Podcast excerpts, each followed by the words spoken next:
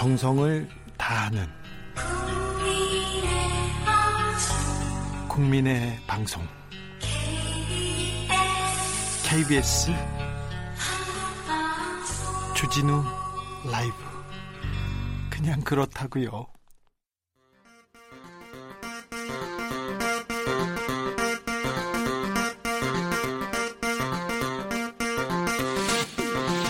주진우 라이브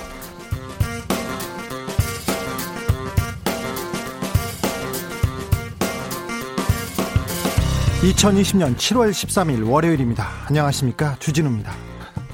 고 박원순 서울시장의 연결식이 엄수됐습니다. 주말 사이에 정치권에서 조문 공방이 벌어졌는데요. 조문을 안 가겠다. 망자에 대한 예의가 아니다. 고인의 업적을 추모해야 한다.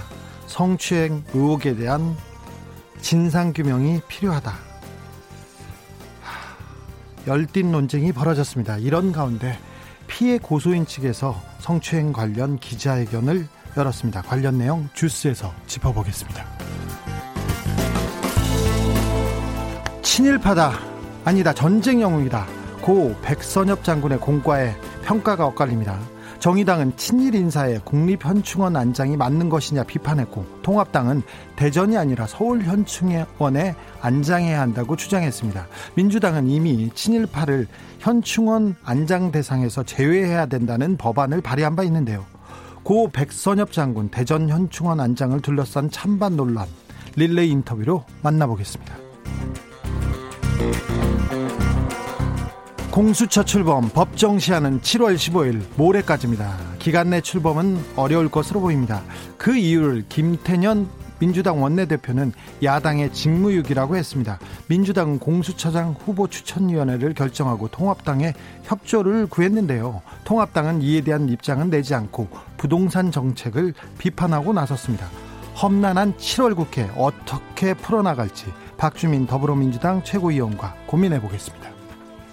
나비처럼 날아 벌처럼 쏜다. 여기는 주진우 라이브입니다.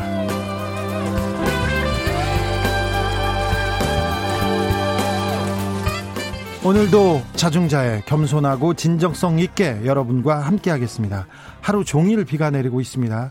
최근에 일본, 중국에서 비 폭탄이 쏟아져서 인명 피해가 컸습니다. 그래서 더 걱정입니다. 더 주의해야 합니다. 여러분 계신 곳은 괜찮으신가요? 소식 전해 주시기 바랍니다. 주진우 라이브 슬로건 오늘도 여러분의 도전 기다리고 있습니다. 그냥 느낌 가는 대로 한 줄 써서 보내면 됩니다. 생각 많이 하시지 마시고요. 여기에 뭐 고민할 이유 없습니다. 비 오는 날은 비 오는 느낌대로 월요일이니까 조금 힘들다 이 느낌 담아서 그냥 보내주세요. 주진우 라이브 표현해 주시면 어, 선물로 보답하겠습니다. 샵 9730 짧은 문자는 50원 긴 문자는 100원입니다. 콩으로 보내시면 무료입니다. 오늘의 장원에게는 치킨 치킨 교환권 드리고요. 마지막 날 최종 장원 드리는데 그분한테 큰 선물, 정말 큰 선물 준비하고 있습니다. 그럼 주진우 라이브 시작하겠습니다. 주진우 라이브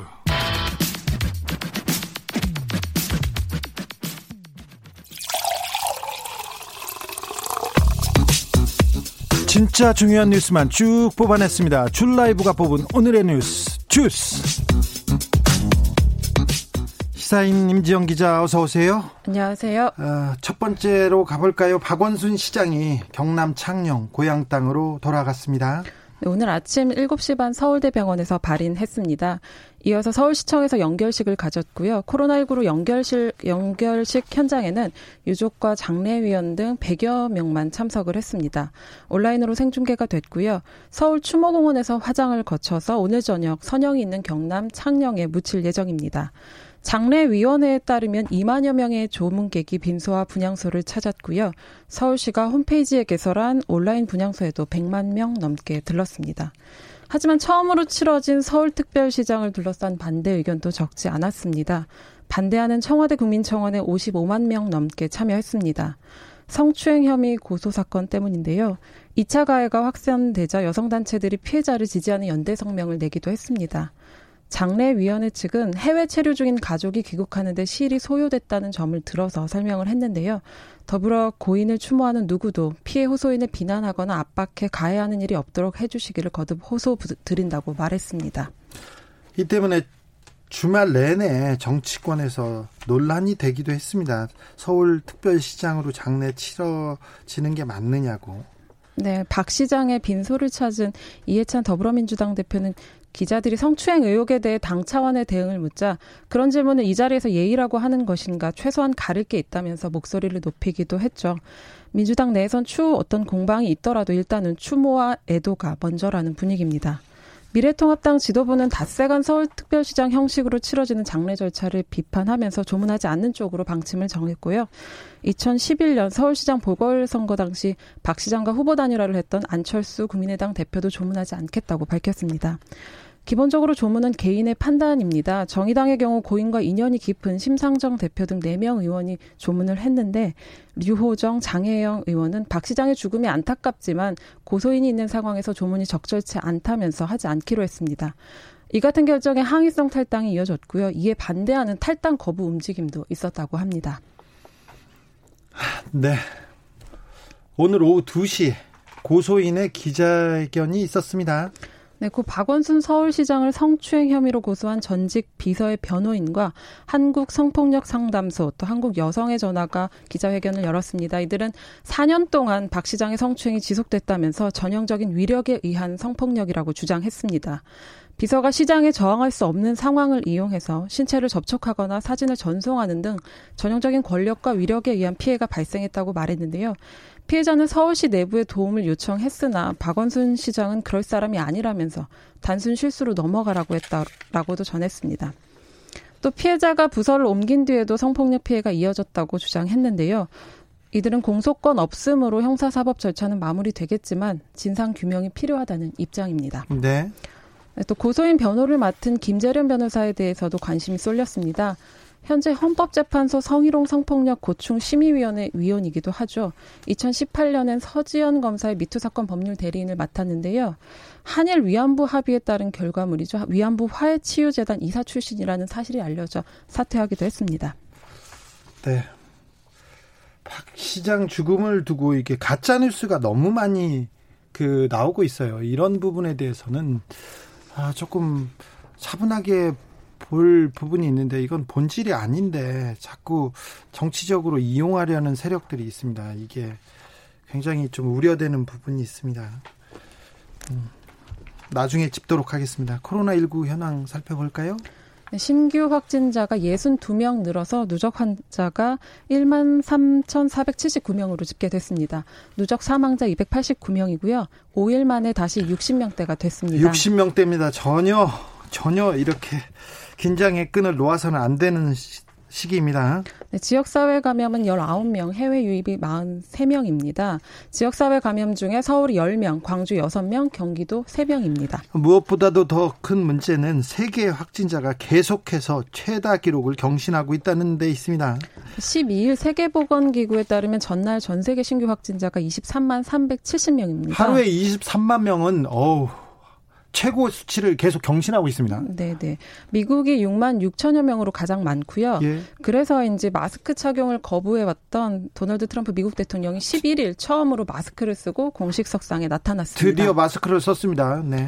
네, 메릴랜드주의 군 의료센터를 방문했을 때인데요. 나는 결코 마스크에 반대한 적이 없다. 그러나 마스크를 쓰기에 적절한 시간과 장소가 있다고 생각한다 라고도 밝혔습니다. 일본 상황도 심각합니다. 네, 7월 12일 하루 동안 408명 확진자가 발생했습니다.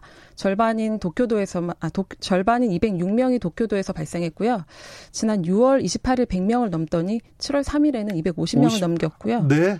최근 4일 동안 연속 300명대를 넘겼습니다. 서울에서 만약에 300명대가 넘어갔지 않습니까? 그러면 난리가 났을 거예요. 시장 어, 끔찍합니다만 일본은 지금 4일 연속 300명대입니다. 도쿄도에서. 어디에서요, 주로?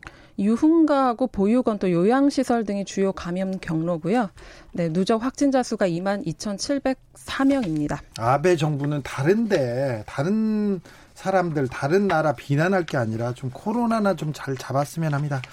최숙현 선수를 가해한 팀 닥터죠. 닥터도 아니었어요. 이분 구속 여부가 오늘 결정됩니다. 네, 오늘 대구지방법원에서 열린 영장실질 심사가 45분 만에 종료됐는데요. 네. 대구지검 그 트라이애슬론 팀 가혹행위 특별수사팀은 팀 닥터 안모 씨에 대해서 구속영장을 청구했습니다. 네. 안 씨에게 적용된 혐의는 세 가지인데요. 숨진 최 선수를 폭행했을 뿐만 아니라 팀 내 다른 선수들도 폭행한 혐의입니다. 네. 또 여자 선수들을 성추행하기도 했고요. 성폭행했다는 의혹도 있어요. 네. 그리고 의사 면허나 물리치료사 자격 없이 선수들에게 의료 행위를 하고 치료비 명목으로 선수 개인당 한 달에 많게는 100만 원까지 받은 혐의도 받고 미, 있습니다. 미국 의사라고 감독이 주장, 주장하지 않았나요? 네. 그렇게 주장을 했는데 사실상 그 자격증이 없는 걸로 밝혀지고 있습니다. 네. 어, 선수들은 그 미국에서 의사 면허를 땄다면 의사 행사를 했다고 주장을 하고 있고요. 가혹 행위가 알려진 뒤에 자맹을 해온 안 씨가 지난 10일 대구 한 원룸에서 경찰에 체포됐죠. 경찰 조사에서 안 씨는 대체로 혐의를 시인한 것으로 알려졌습니다. 그 구속 여부는 오늘 밤 결정될 것으로 보입니다. 영장 실질 심사에서는 판사가 판사가 직접 이 사안에 대해서 몇 가지 중요한 부분을 물어보는데요. 어, 45분이면 물어봤고 절, 전혀 부인하지 않거나 다른 얘기를 안 했다는 겁니다. 경찰 조사와 관련돼서. 그래서 일단 기본적으로 음, 어, 결정은 구속 여부 결정은 오늘 밤 이른 이른 밤 결정될 것으로 보입니다. 웰컴 투 비디오 운영자 손정우 씨. 아, 수사가 시작됐습니다. 다시. 네, 검찰에서 경찰로 넘어간 건데요. 손 씨 아버지가 지난 5월 아들의 미국 송환을 막으려고 검찰에 손 씨를 고소고발했죠. 네. 범죄 수익 은닉 혐의였습니다. 서울중앙지검 여성아동범죄조사부가 이 사건을 경찰청 사이버수사과에 넘기고 수사 지휘를 하기로 결정했습니다. 내려보냈어요. 이거 네. 까다로운 수사인데. 네, 지난 2년 동안 수사를 담당했던 경찰청이 이 사안에 대해 가장 잘 알고 있기 때문에 수사를 담당한다고 설명했고요. 또 미국 자료를 포함해 지난 2018년 수사 당시 확인하지 못했던 범죄 수익 출처와 이동 경로를 철저히 수사하겠다고 밝혔습니다. 네. 하지만 뒷북 수사라는 비판 여전하죠. 비판 받아야죠. 네, 저 검찰이나 경찰의 혐의 적용에 빠져 있었고요. 범죄 수익 은닉 관련 공소시효는 2023년까지여서 혐의가 인정되면 추가 처벌이 가능하긴 합니다만 이 역시 한국과 미국의 형량 차이가 있죠. 예. 미국은 자금 세탁 혐의에 대해서 최대 20년의 징역형을 선고할 수 있지만 한국은 최대 5년입니다. 네. 경찰은 먼저 손 씨 아버지를 고소 고발인 신분으로 불러 조사할 방침입니다. 아버지가 아들을 고소했는데 얼마나 뭐 자료를 가지고 뭘 가지고 했겠어요. 아, 그 전에 검찰 수사, 경찰 수사 아주 미온적이었는데 이번에야말로 경찰이 엄중하고 철저하게 수사해서 아 경찰이 이런 수사 잘한다 이런 그 말 들을 들을 수 있도록 조금 보여줘야 되겠습니다. 너무 못했잖아요 지금껏 아동 성폭력, 여성 성폭력 수사 너무 못했잖아요 경찰. 네. 내년도 최저임금 협상 아 난항입니다. 어렵습니다. 네, 최저임금을 심의 의결하는 사회적 대화기구죠. 최저임금위원회가 오늘 정부 세종청사에서 8차 전원회의를 열고 있습니다. 좀 요구안이 어, 조금 좀 격차를 좀 줄였습니까? 네, 경영계 최초 요구안이 올해 8,590원보다 1.2% 깎은 8,410원이었습니다. 조금 올렸어요, 이번에는? 내린 거죠. 경영계 수, 요구하는 아니, 수정안에서는요. 아, 수정안에서는 1% 삭감한 8,500원을 제출했습니다. 0.2%네요. 그러면? 네, 코로나19로 경제 위기라는 게 이유인데요. 노동계는 민주노총과 한국노총안이 좀 다르지만 최초 요구안은 만 원이었습니다. 네. 민주노총은 수정안 제출을 거부했고요. 한국노총은 9,430원을 제시했습니다. 그래서 오늘 정해집니까? 네, 오늘 경영계와 노동계가 최종 수정안을 놓고 막판 협상 중인데요. 네, 최저임금 위는 그 노동자 위원, 사용자 위원, 공익 위원 9명씩 모두 27명으로 구성되는데요. 네. 노동자위원들은 사용자위원들이 내년도 최저임금 삭감 요구를 굽히지 않자 6차 회의에서 집단 퇴장하기도 했죠. 실제로 최저임금 제도가 도입된 지난 30여 년간 삭감은 물론 동결된 전례가 없습니다. 1998년 외환위기, 2008년 글로벌 금융위기 직후에도 각각 2.7%, 2.75% 인상된 바 있습니다. 어, 오늘이면 내일 새벽에는 나올까요? 내일 새벽 아니면 최저임금의 최종 고시 기한이 8월 5일이라는 점을 고려하면 늦어도 15일 전후로 의결해야 합니다. 네. 트럼프 대통령이 40년 지기이자 선거 참모였어요. 선거 핵심 참모를 사면했습니다. 그래서 미국이 시끄럽다면서요? 네, 로저 스톤은 2016년 대선 때 논란이 됐던 러시아 게이트의 핵심 인사입니다. 네. 지난 2월 법원에서 의회에 대한 위증과 증인에 대한 위증 교사, 또 러시아 대선 개입 수사 방해 등 7가지 중범죄 혐의로 40개월형을 선고받았는데요. 감옥 갔죠. 14일 조지아주 연방교도소에 입소할 예정이었습니다. 네.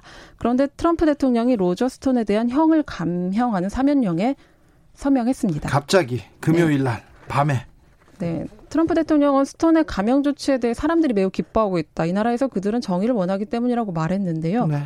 비판이 거셉니다. 복역 중 사면도 아니고 집행 전에 사면을 했죠. 아, 네. 네, 낸시 펠로시 하원 의장은 트럼프 대통령이 자신이 직접 범죄 행위에 연루됐음을 보여줄 수 있는 대선 고위 보좌관을 감형한 건 충격적인 부패 행위라고 네.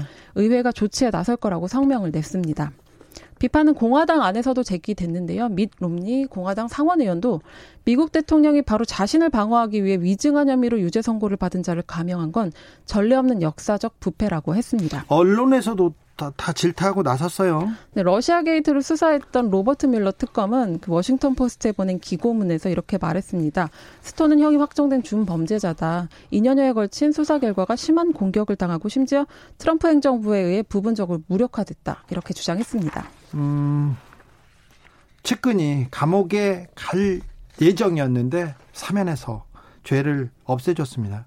2013년 1월에 이명박 대통령이 최시중 천신일 자신의 측근이자 선거 참모였죠. 핵심 참모들이었는데 사면했어요. 이분들은 감옥 갔는데 부패 혐의로 감옥 갔는데 감옥에 있지 않고 병원에 누워 있었어요. 병원에서 히히덕거렸습니다. 그런데 이명박 대통령이 사면했습니다. 그런데 언론과 아무도 뭐라고 하는 그 소리가 없었어요. 비판도 별로 없었습니다. 2009년에 12월 31일 날 이건희 삼성 회장을 단독으로 사면했을 때도 그랬습니다. 그때도 아, 이명박 대통령은 법과 원칙을 얘기했었는데 언론에서 아무 얘기도 안 했습니다. 네. 미국에서 무리한 사면 이후에 언론과 정계에서 계속 얘기 비판하는 거. 근데 왜 우리는 비판도 못했을까 하는 생각을 해봅니다. 여기까지 하겠습니다. 주스 임지영 기자 함께했습니다. 감사합니다. 감사합니다. 9730님이 어느 때보다 공정한 보도가 필요한 때입니다. 시민들은 차분하게 바라보고 있습니다. 언론들에게 부탁합니다. 제발 공정 보도 부탁드립니다. 네, 지금은 빨리 보도하는 게 큰 의미가 없는 때입니다. 그런 내용들입니다. 그래서 차분하게 있는 사실만 그대로 시민들에게 보도했으면 합니다. 시민들은 이렇게 기다리고 지켜보는데 언론이 너무 나서서 오보를 양산하고 있는 거 굉장히 좋지 않습니다. 박윤창님, 분당구 구미동인데요. 비는 소강 상태. 예보보다 빨리 개일 듯 합니다. 아, 그래요. 개인 단위 다행입니다. 3343님. 여기는 충남 아산입니다. 전국으로 뻗어, 뻗어가는 주진우 라이브입니다. 날씨는 흐리고 보슬비가 내리고 그 사이로 주진우 목소리가 들려오네요. 잘 듣고 있습니다. 감사합니다. 보슬비가 내리고 그 사이로 제 목소리 아유 괜찮아야 될 텐데 걱정입니다. 배영식님 여기는 창원입니다. 아침부터 계속해서 비가 오지만 아직까지 별 피해는 없습니다. 주 두 죽음에 대한 논쟁처럼 비도 이만 그쳤으면 하는 바람입니다. 네. 그러게요. 그렇습니다. 3597님, 비 와서 쌀쌀하니 더운 날씨가 그립네요. 인간이란 참 잘 있는다. 그죠? 잊지 않고 기억할 건 주진우 라이브가 다 챙기겠습니다. 오. 네. 주진우 라이브가 다 챙길 테니까 편히 좀 쉬십시오. 6313님, 비가 와서 도로가 많이 막히는데 운전하시는 분들 제발 양심 운전 부탁드립니다. 끼어들고 꼬리 물기 하지 맙시다. 네. 끼어들기 꼬리 물기 하지 맙시다. 우리는 교통정보센터 다녀오겠습니다. 이승미 씨. 여러분이 지금 듣고 계신 방송은?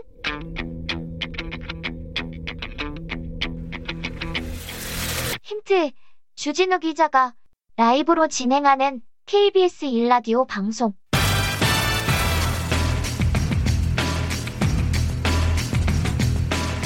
정답 보내실 곳은 문자로 샵 9730 짧은 문자 50원, 긴 문자 100원, 콩으로 보내시면 무료입니다.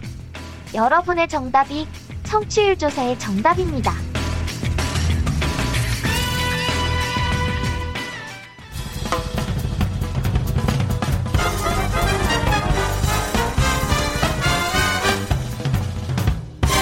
훅 인터뷰. 모두를 위한 모두를 향한 모두의 궁금증. 훅 인터뷰 10일 별세한 고 백선엽 예비역 대장의 장지가 국립대전 현충원으로 확정됐습니다. 이런 가운데 대전 현충원 안장을 철회해야 한다. 친일파 백선엽이 갈 곳은 현충원이 아닌 야스쿠니 신사다. 이런 목소리도 있고요. 아니다. 대전도 안 된다. 서울 현충원에 안장해야 된다. 이런 입장이 있습니다. 양쪽의 목소리 차례로 들어보겠습니다. 먼저 백승주 전 미래통합당 의원입니다. 안녕하세요. 예, 안녕하세요. 백승주입니다. 네. 네. 어, 지금 어디 계신가요? 혹시 빈소에 다녀오셨나요? 2시에 빈소에 갔다가 지금은 전화 인터뷰를 위해서 전화를 안전하게 받을 수 있는 자리에 있습니다. 네.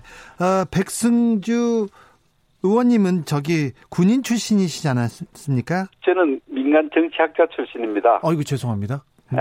아니요, 뭐 백승... 군으로 3년간 네. 중위로 복무한 적이 있고 중위로 복무 중에 백선엽 장군을 만나 뵌 적이 있습니다. 아, 만나 뵌 적이 있어요? 백선엽 장군을 그러면 어떻게 기억하십니까? 네, 백선엽 장군을 중2 때 배웠고 국방연구원에 있을 때 세미나장에서 만나고 그 뒤로 계속 만나왔는데 네. 저는 개인적으로 이제 또 어, 수원백과 같은 본 일가라는 느낌을 갖고 있었어요. 네. 그 장군님도 그래서 저를 만날 때마다 이태원 집에 한번 놀러 와라 이렇게 따뜻하게 얘기도 하고 저 가족도 불러서 한번 격려를 한 적이 있습니다. 네. 그래서 어 따뜻하게 기억을 하고 있고요.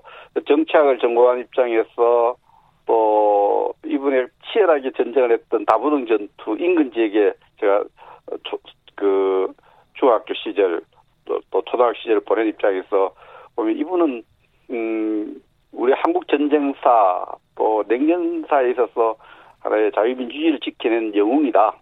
대한민국을 지켜낸 영웅이다. 이렇게 생각을 하고 있고요.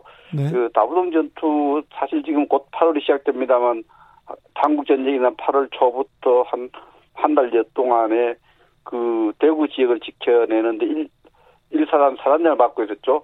북한군 북한군 상계 사단을 막아내어서 오늘의 대한민국을 지켜내는 어, 그런 역사적 공헌이 있는 분이다. 저는 그렇게 알고 있습니다. 네, 백승주 전 의원은 그 박근혜 정부 국방부 차관을 지내셨어요. 그래가지고 제가 군 출신으로 생각했습니다.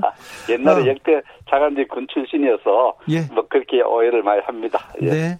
음 그런데 그 군인으로서는 그 다부동 전투 승리 이끌고 군인으로서는 업적이 있는데 그 전에 음 독립군을 탄압하는 어, 특설대 간도 특설대 장교였다 친일파였다 이런 주장과 함께 국민묘 국립묘지 안장은 적절치 않다는 의견도 있습니다. 예, 그 오늘 미국 국가안전보장회의가 어, 백선엽 장군에 대해 평가를 했어요. 백선엽 장군 같은 영웅 덕분에 한국은 번영한 민주공화국이 됐다고 했고 또 전 벨전 주한미군 사령관은 백 장군은 미국 독립전쟁 승리를 이끈 조지 워싱턴과 같은 한국군의 아버지다 이런 평가를 했습니다. 예. 이제 벨 장관이 벨 장군이 연합사령 전 연합사령관이 조지 워싱턴과 같은 장군이다 했는데 지금 워싱턴 미국의 건국의 아버지 조지 워싱턴 대통령도 조금 저 동상이 굉장히 어려움을 겪고 있죠. 내가 또 그 당시 가치가 오늘의 미국의 가치, 인종 평등의 문제 이런 오늘의 가치 속에서 동상에 막 그 붉은색으로 엑스프레이를 손상시키고 이런 일들이 있는데 예, 예. 자유민주주의 체제에서는 여러 가지 평가가 나오게 돼 있는 거죠. 그 백승진 장군 같은 경우에도 백수, 백세까지 사셨는데 그 42세에서 45세 그 사이에 일본군 장교로 있었던 부분을 본인이 숨기지도 않았고 역사의 기록으로서 예. 그 부분이 여러 가지 해고로서 얘기하고 있었던 그런 부분들이 있습니다. 그 공과 가 중에서 그 3년에 해당되는 기간은 어 제가 볼 때 이제 그런 어 역사학자들 또 일반 사람들이 그런 비판을 던지고 그것이 후, 후시에 또 교훈도 주고 그렇기 때문에 그 논란 자체가 뭐 잘못됐다고 생각하지 않으나 오늘의 그 48년에 건국한 대한민국의 어떤 역사 입장, 대한민국의 정체성의 입장 아, 이런 입장에서 보면은 논란이 있을 이유가 없습니다. 대한민국을 지켜낸 장군이란 그런 평가를 받을 어, 자기 있고 받아야 된다고 생각을 합니다. 그래도 그 친일 이력에 대해서는 친일 경력에 대해서는 좀 사과를 하고 좀 정리하고 갔으면 좋았을 텐데 이런 생각도 해봅니다. 지금 뭐 장례 기간에 네. 어, 이 프로그램을 통해서 자꾸 진행자께서 친일 경력 계속 거론하는 것 자체가 자꾸가 아니라 지금 질문 처음 한 건데요. 네. 뭐 저는 뭐 그렇게 온당하고 온당하다고 생각을 하지 않습니다만 그 부분은 본인이 살아 있기 전에 많은 비판을 받았고 본인도 생각할 일이 많았다고 생각합니다. 네. 그래서 그 시기에 에, 그 시기는 우리가 그 앞에 조선 조선 왕조가 잘못해서 그 시대 지도자 잘못 나라가 없던 그런 상황이었고 그 시절 상황 속에서 모든 그 당시 국민들의 여러 가지 일들을 오늘의 잣대로 평가하는 것도 좀 과하다고 생각하고요. 아무튼 백세 기간에 3년간의 가오가 있었던 부분은 제가 뭐 그런 논란이 이제 있다고 봅니다. 그러나 그 건국 이후에 오늘의 대한민국 국군의 초석을 닦았고 대한민국 정체성을 지킨 부분, 오늘 대한민국 지킨 부분에 대한 어, 평가를 받아야 되지 않나 이렇게 생각을 합니다. 이태원 집에 이렇게 그 의원님 이렇게 그 초대해서 밥도 주고 그랬다는데 인간 밥은 밥은 꼬라 했는데 가지는 않았습니다. 아 가진 안 가? 이태원 집에는 네. 안 가셨어요? 이태원 집에 놀러 오라고 몇번 연락을 했었는데 안 가고 아, 예, 발행사장에서 많이 만났습니다. 아 그렇습니까? 특히 인, 제가 저 중국에 북경대학 1년 저, 저 북경대학에 방문 교수 있을 때 하루 종일 안내 역할을 해서 하루 종일 얘기를 나눈 적도 있습니다. 그래서 인간 백선엽은 어떤 분이셨어요? 어, 제가 느낄 때는 굉장히 기억력이 참 좋으신 것 같더라고요. 그 제가 만나 하루 종일 얘기를 나눠보니까 기억력이 좋고 어 진솔하고 어 굉장히 그 어, 그런 부분이 있고 또 그 현직에서 물러나면 부하들에 대한 태도들이 자기 제일 밑에 있던 사람들도 어느 정도 지위를 차지하면은 참 제가 듣기에 민망할 정도로 어, 그 후배 한참 후배인 사령관 보고도 어 저 존칭을 쓰는데 무한의 경의를 보낸다 이런 표현을 쓰시는 거 보고 깜짝 놀랐대. 그러나 직책을 물러나면은 그 후배 장군들 사령관들에 대해서 정말 겸손하게 후배의 지위를 존중해주고 참 만강의 경의를 표합니다. 이런 말을 들을 때, 그분이 그때 67, 68 때인데, 좀 깜짝 놀랐어요. 아, 물러나면은 후배들에게 저렇게 경의를 표하는구나. 저는 그런 걸 배웠습니다. 음, 미래통합당에서는 국가장이 마땅하다고 이렇게 주장하고 있습니다. 어, 뭐, 관련 법 규정이 있지 않습니까? 그 규정에 따라서, 어, 할 부분이 있고, 규정을 넘어서야 할 부분이 있는데, 네. 어, 이 부분에 대해서 어, 백선엽 장군을 추모하고 또 국가적 공헌 또 대한민국 공헌 이런 부분을 하신 분들은 어, 그분의 여, 여, 그 공헌을 고려할 때 어, 규정을 넘어서서 어, 그 국가장을 하는 게 맞지 않나 이렇게 주장하는 분도 계십니다만 이 저도 이제 국방 차관했기 때문에 관련 규정들이 있어서 예. 어, 그, 그 규정에 따라서 어, 했는데 어떤 정부가 좀 더 통 큰 결정을 했더라면은 어, 국가 통합 또 대한민국 정체성을 이렇게 국내외에 보여주는데 또 북한에 보여주는데 도움이 안 됐겠나 생각해서 국가장도 한번 검토했더라면 아쉬움이 있습니다. 아, 법적인 건 떠나서 이렇게 통 크게 통 예. 크게 국가장 그리고 대전 현충원에서 안장한다는데 그 유족들도 여기에 만족한다는 입장인데 국- 서울 현충원으로 안장해야 된다는 이런 주장도 비슷한 취지인가요?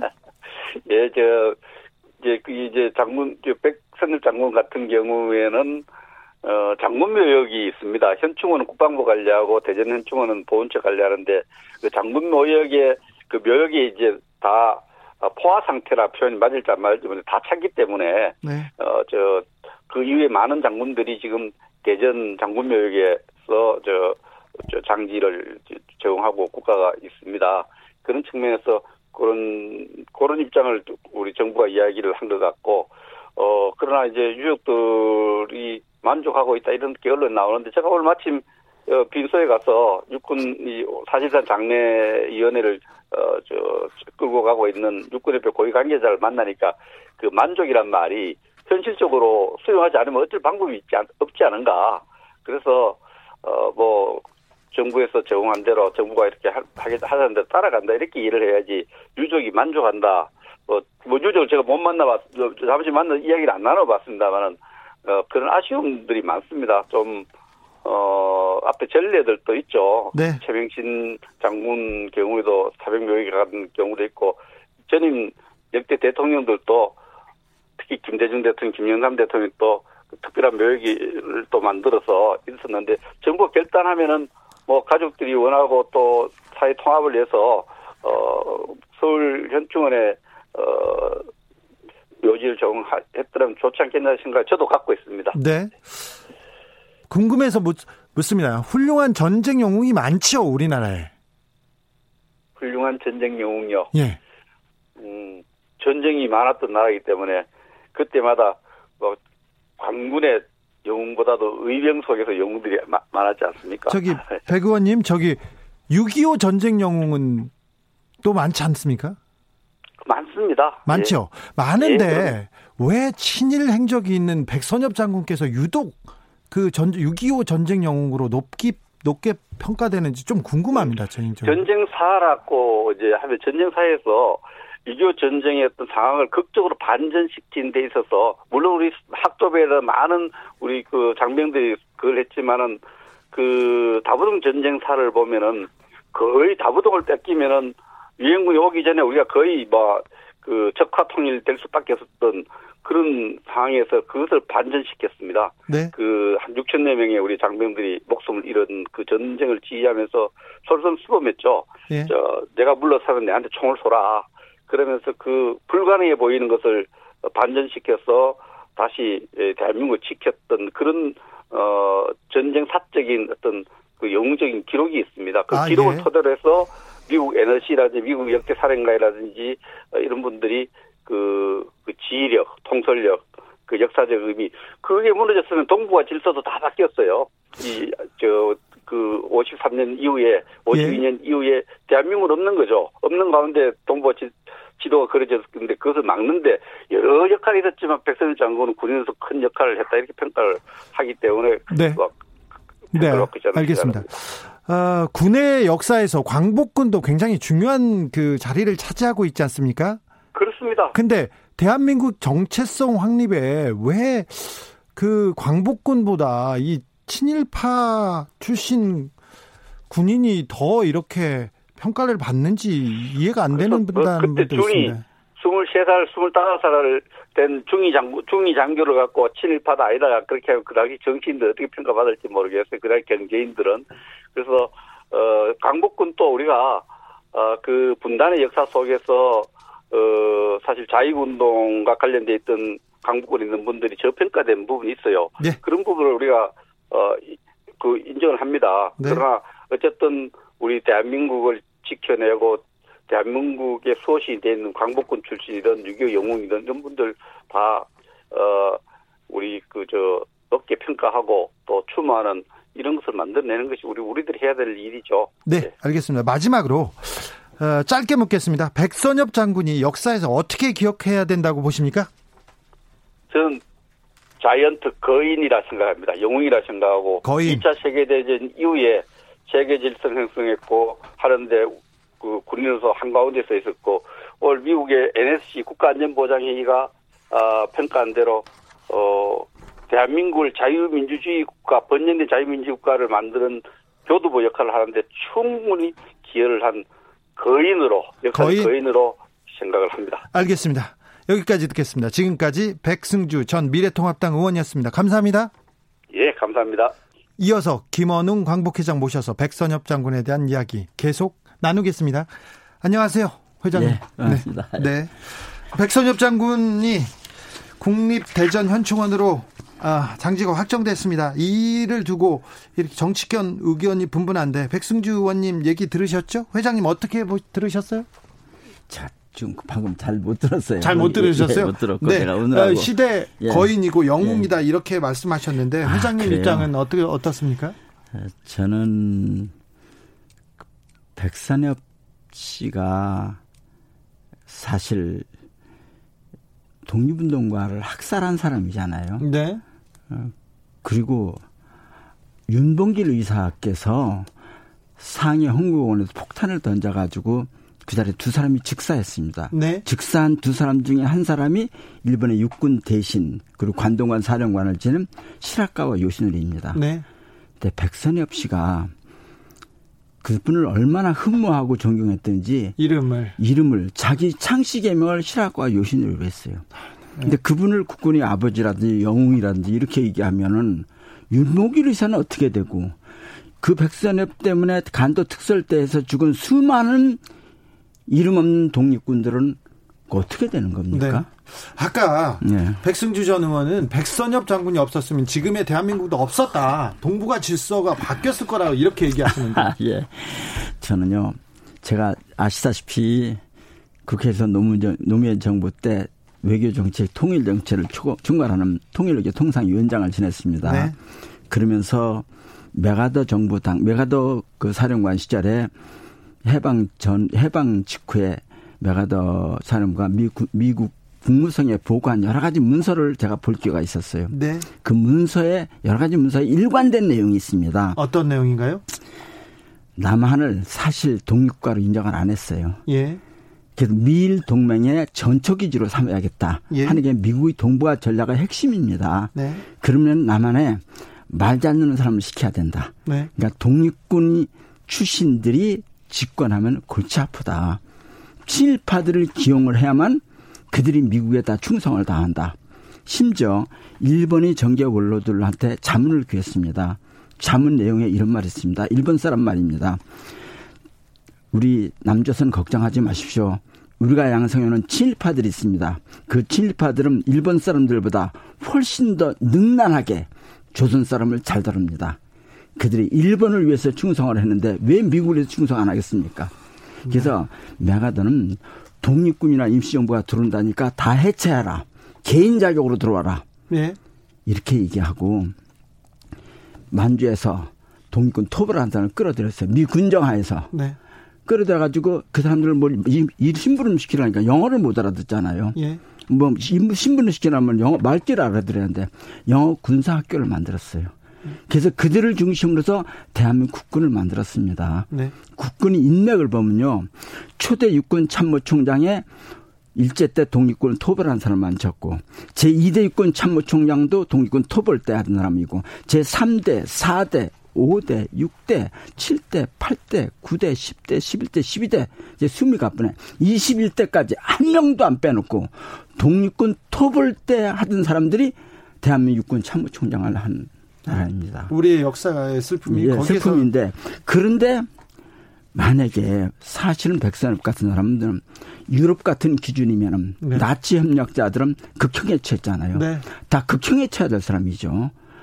그 장군이 될 사람이 아니고. 네. 그래서 그들이 일제 빌붙던 사람들이 다시 미국에 빌붙어 가지고 장군 되고 되면서 해방 이후에도 백, 백선엽이가 육군 군대 육군 정보국장을 했습니다. 네. 그 악명 높은 서북 청년단. 네.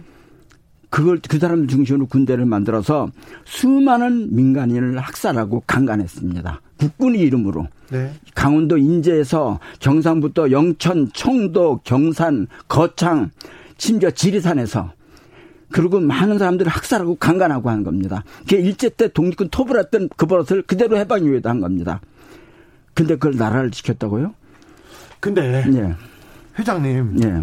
우리 전쟁 영웅이 많은데 예, 예. 왜 백선엽 장군이 이렇게 전쟁 영웅 6.25 전쟁을 다 혼자서 치른 전쟁 영웅으로 기록되어 있는 건가요? 저는 백선엽이가 그런 그, 그 편찬위원회, 네. 전쟁사 편찬위원회 책임을 맡았었어요. 아, 네. 네? 그래서 거기서 미화한 것도 많아요. 아이고. 예. 아, 그, 그. 그래서 진실을, 백선엽이 전사도 진실을 다시 한번 더듬어 봐야 돼요. 아이고, 아, 네. 일단 네. 군에서 그러면 백선엽 장군이 음, 음. 역사 편찬위원회, 전쟁사 편찬위원회를 장악하고 그 책임지고 자기가 썼죠. 자기 휴하에서. 아, 그래요? 예. 다부동 전투가 6.25 음. 전쟁에서 가장 중요한 전투였나요? 예. 하여튼 여러 가지 전투가 있는데 그 중요한 전투 중에 하나인 건 맞죠. 맞는데, 음. 예. 아무튼 전쟁사를 예. 어, 백선엽 예. 장군이 이렇게 만졌을 예. 가능성은 있죠. 그렇죠. 그리고 백선엽 장군요, 어, 군 그 대장을 지내고 그 다음에 장관도 하고 또 음. 굉장히 큰큰 부를 이렇게 축적하셨는데 그렇죠. 그 이후의 행적은 어떻게 봅니까? 요즘 같이 좀 투명한 사회 같으면은요. 저는 지금 이명박거나 박근혜가 지금 여러 가지 부정이나 부패 이런 걸로서 벌금도 해서 몇십, 몇십억씩 하고 하잖아요. 감옥도 가고 그랬죠. 만약에 요즘 같은 사람은 세상이 요즘처럼 맑아지는 세상이었으면 그런 게 문제가 다 됐을 거예요. 예. 그래서 저는 사실 한국군이 지금 그 뿌리에 있어서 사실 저는 이런 생각이 들어요. 백선엽 비록 일제 때 우리가 피압박 민족으로서 식민지배에서 협조를 해서 어쨌든 거기서 일을 했다. 그렇다고 하더라도 해방 이후에 내가 잘못했다고 얘기해야죠. 백선엽 장군은 사과하지 않았습니까? 사과는 안 하고 사실은요, 20년 전에 우리말이 아니라 일본말로 편찬, 자기가 네. 쓴 평전에서. 평전을 썼어요. 자기 네. 자서전 같은 걸 일본에서 나왔죠? 근데 그 자선을 전해보면요, 오히려 간도 특설대의 활동을 자랑을 했어요. 뭐라고요? 그 간도 특설대가 아주 우수한 조선인 청년들로 구성되어 있다. 그리고 그 지역에서는 총검술이나 검도 사격 경기를 잘해가지고 다른 조선인 군대 그 조선인들만 구성돼 있잖아요. 네. 다른 만주군들보다 항상 우수한 그런 경기 같은 거라면 정연대 하면 1등을 했다. 그 최정예 부대였다. 그리고 그 전과가 간도특전의 전과가 항상 대서 특별한 만한 그런 전과를 냈다. 독립군들 그, 도벌해서 그런 도벌해서 그래서 말만 들어도 독립군들이 간도 특설 때 말만 들어도 독립군들이 도망갔다. 뭐 이런 표현들을 이게 실제로 잘했 잘했다는 얘기죠. 자랑한 얘기죠. 그 일본 말로 된 우리 말도 아니고 일본 말로 된 자기 자서전에 20년 전에 쓴 얘기입니다. 네. 3629님이 역사의 슬프고 어두운 진실입니다. 김우성님은 네. 슬프고 슬픈 역사 어찌하오리까 독립군 후 손은 모두 궁핍하게 살아서. 아, 회장님, 네. 음, 그래, 친일, 친일 판데, 그래도 네. 전쟁의 공로가 좀 있으니, 음. 대전 현충원에 이렇게 안장하는 거는, 그, 이 정도까지는 봐줘야 된다, 이런 생각도 있고요. 뭐, 미래통합당에서는 서울 현충원으로 당장 모셔야 된다, 이런 주장도 있습니다. 이런 주장에 대해서는 어떻게 보십니까? 현행법으로는요, 본인이 대전 현충원을 가겠다 그러면 그건 막을 수가 없습니다. 아, 현행법으로 현행법으로는 장군을 지낸 사람이 대전 현충원에 가겠다 그러면 막을 수는 없어요. 예. 근데 그 그거는 현행법대로 해도 좋은데 제가요 지난 총선 즈음에 예. 전국에 있는 총선 어느 당을 막느라고 무소까지 1,109명에게 설문조사를 했어요. 네. 그래서 설문조사 내용이 국회의원 후보들 예, 국회의원 후보들에게 네. 그래서 1,900명에게 했는데 그들에게 어떤 설문조사인가 하면 하나는 국민묘지법을 바꿔서 네.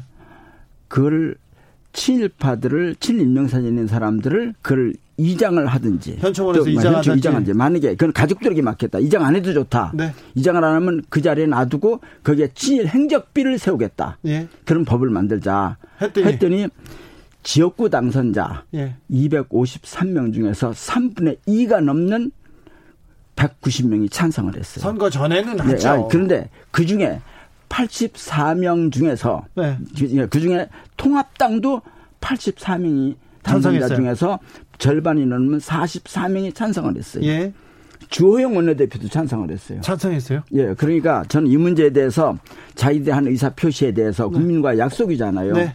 그 약속을 지켜줬으면 좋겠습니다. 아유, 선거 끝났잖아요. 되겠어요. 예. 자, 마지막으로 백선엽 장군이 어떻게 기록돼야 어떻게 기록되는 것이 역사를 바로잡는 길이라고 보십니까?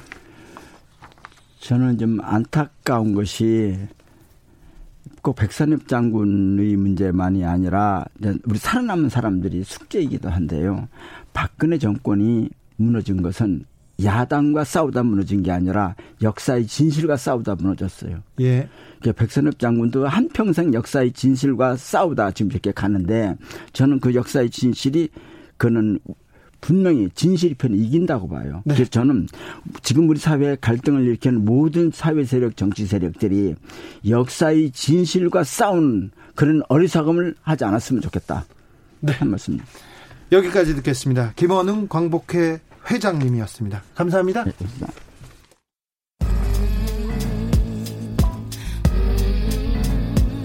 나비처럼 날아 벌처럼 쏜다. 주진우 라이브.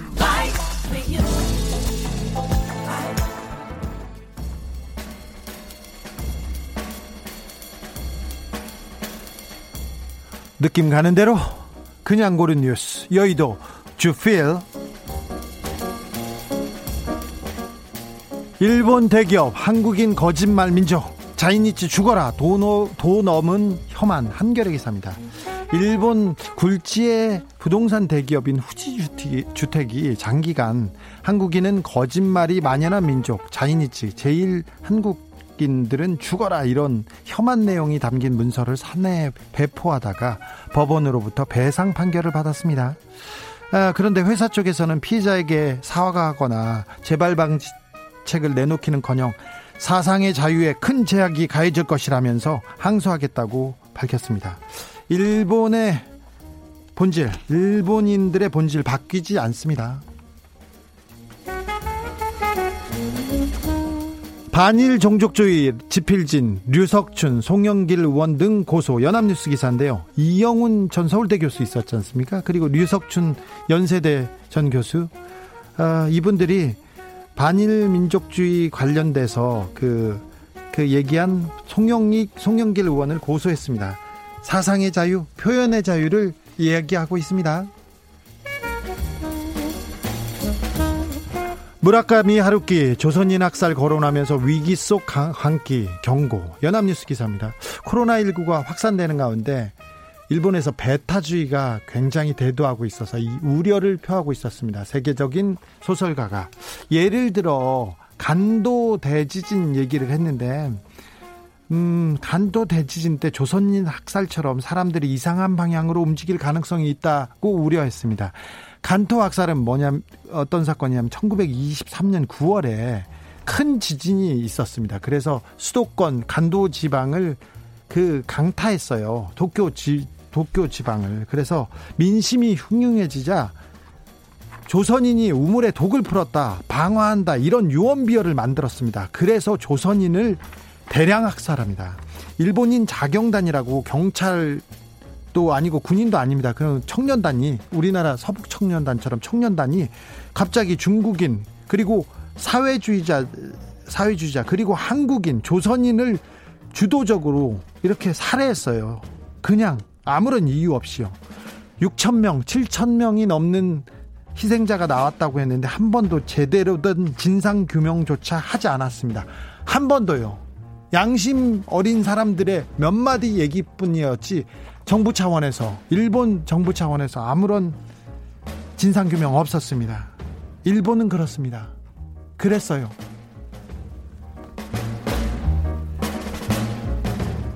강심장만 오세요. 비명 금지 놀이공원 MBC 기사입니다. 놀이공원에서 가장 아찔한 게 뭔가요? 롤러코스터잖아요. 360도 막 계속 몇 번씩 회전하고. 그런데 일본에서 롤러코스터를 타면서 마스크를 쓰고 비명도 지르지 말고 무덤덤하게 타라고 일본 보건당국에서 지침을 내렸다고 합니다. 비명을 지르면 침방울로 인해서 뒤에 탄 탑승자나 밑에 있는 탑승자들한테 감염될 수 있다는 건데 마음속으로만 비명을 지르랍니다. 일본인들 참 신기합니다. 일본인 특성 좀 신기합니다. 그런데 것과 다른 민족성 우린 그런 기사 쓰지 맙시다. 죽어라 그런 얘기도 하지 말자고요. 이런 얘기하면 이런 일본인들하고 비교하는 것 자체가 조금 부끄럽잖아요. 우리는 그러지 않, 습니다 아, 내부적인 위기 그리고 코로나 때문에 위기가 온다고 해서 배타적으로 남들한테 이렇게 우리가 이 피해를 돌리고 전가하는 일은 하지 않습니다. 우리는 그렇죠? 우리는 저들은 낮게 가도 우리는 고상하게 갑시다. 고귀하게 가도 이길 수 있습니다. 네.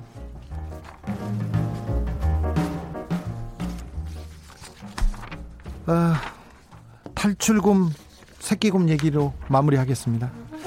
철창 말고는 돌아갈 곳이 없었다. 머니투데이 기사인데요. 동물권 행동, 음, 동물권을 위해서 행동하는 카라라는 단체에 따르면 1980년대 정부 농가 소득을 늘리기 위해서 사육곰을 수입했어요.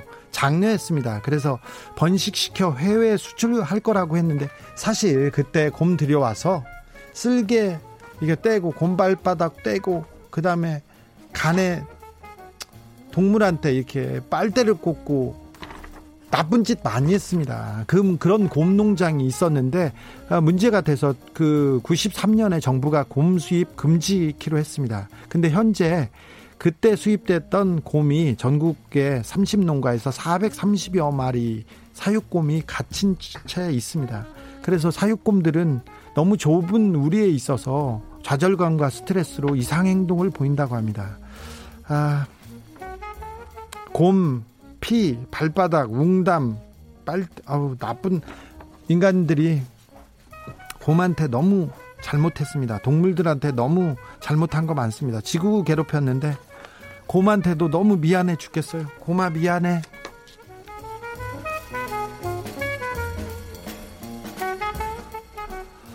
8113님이 주진우 라이브 주필 너무 듣고 싶었어요. 이런 분들이 있어가지고 제가 주필 안 쉬고 조금 더 해보려고 합니다.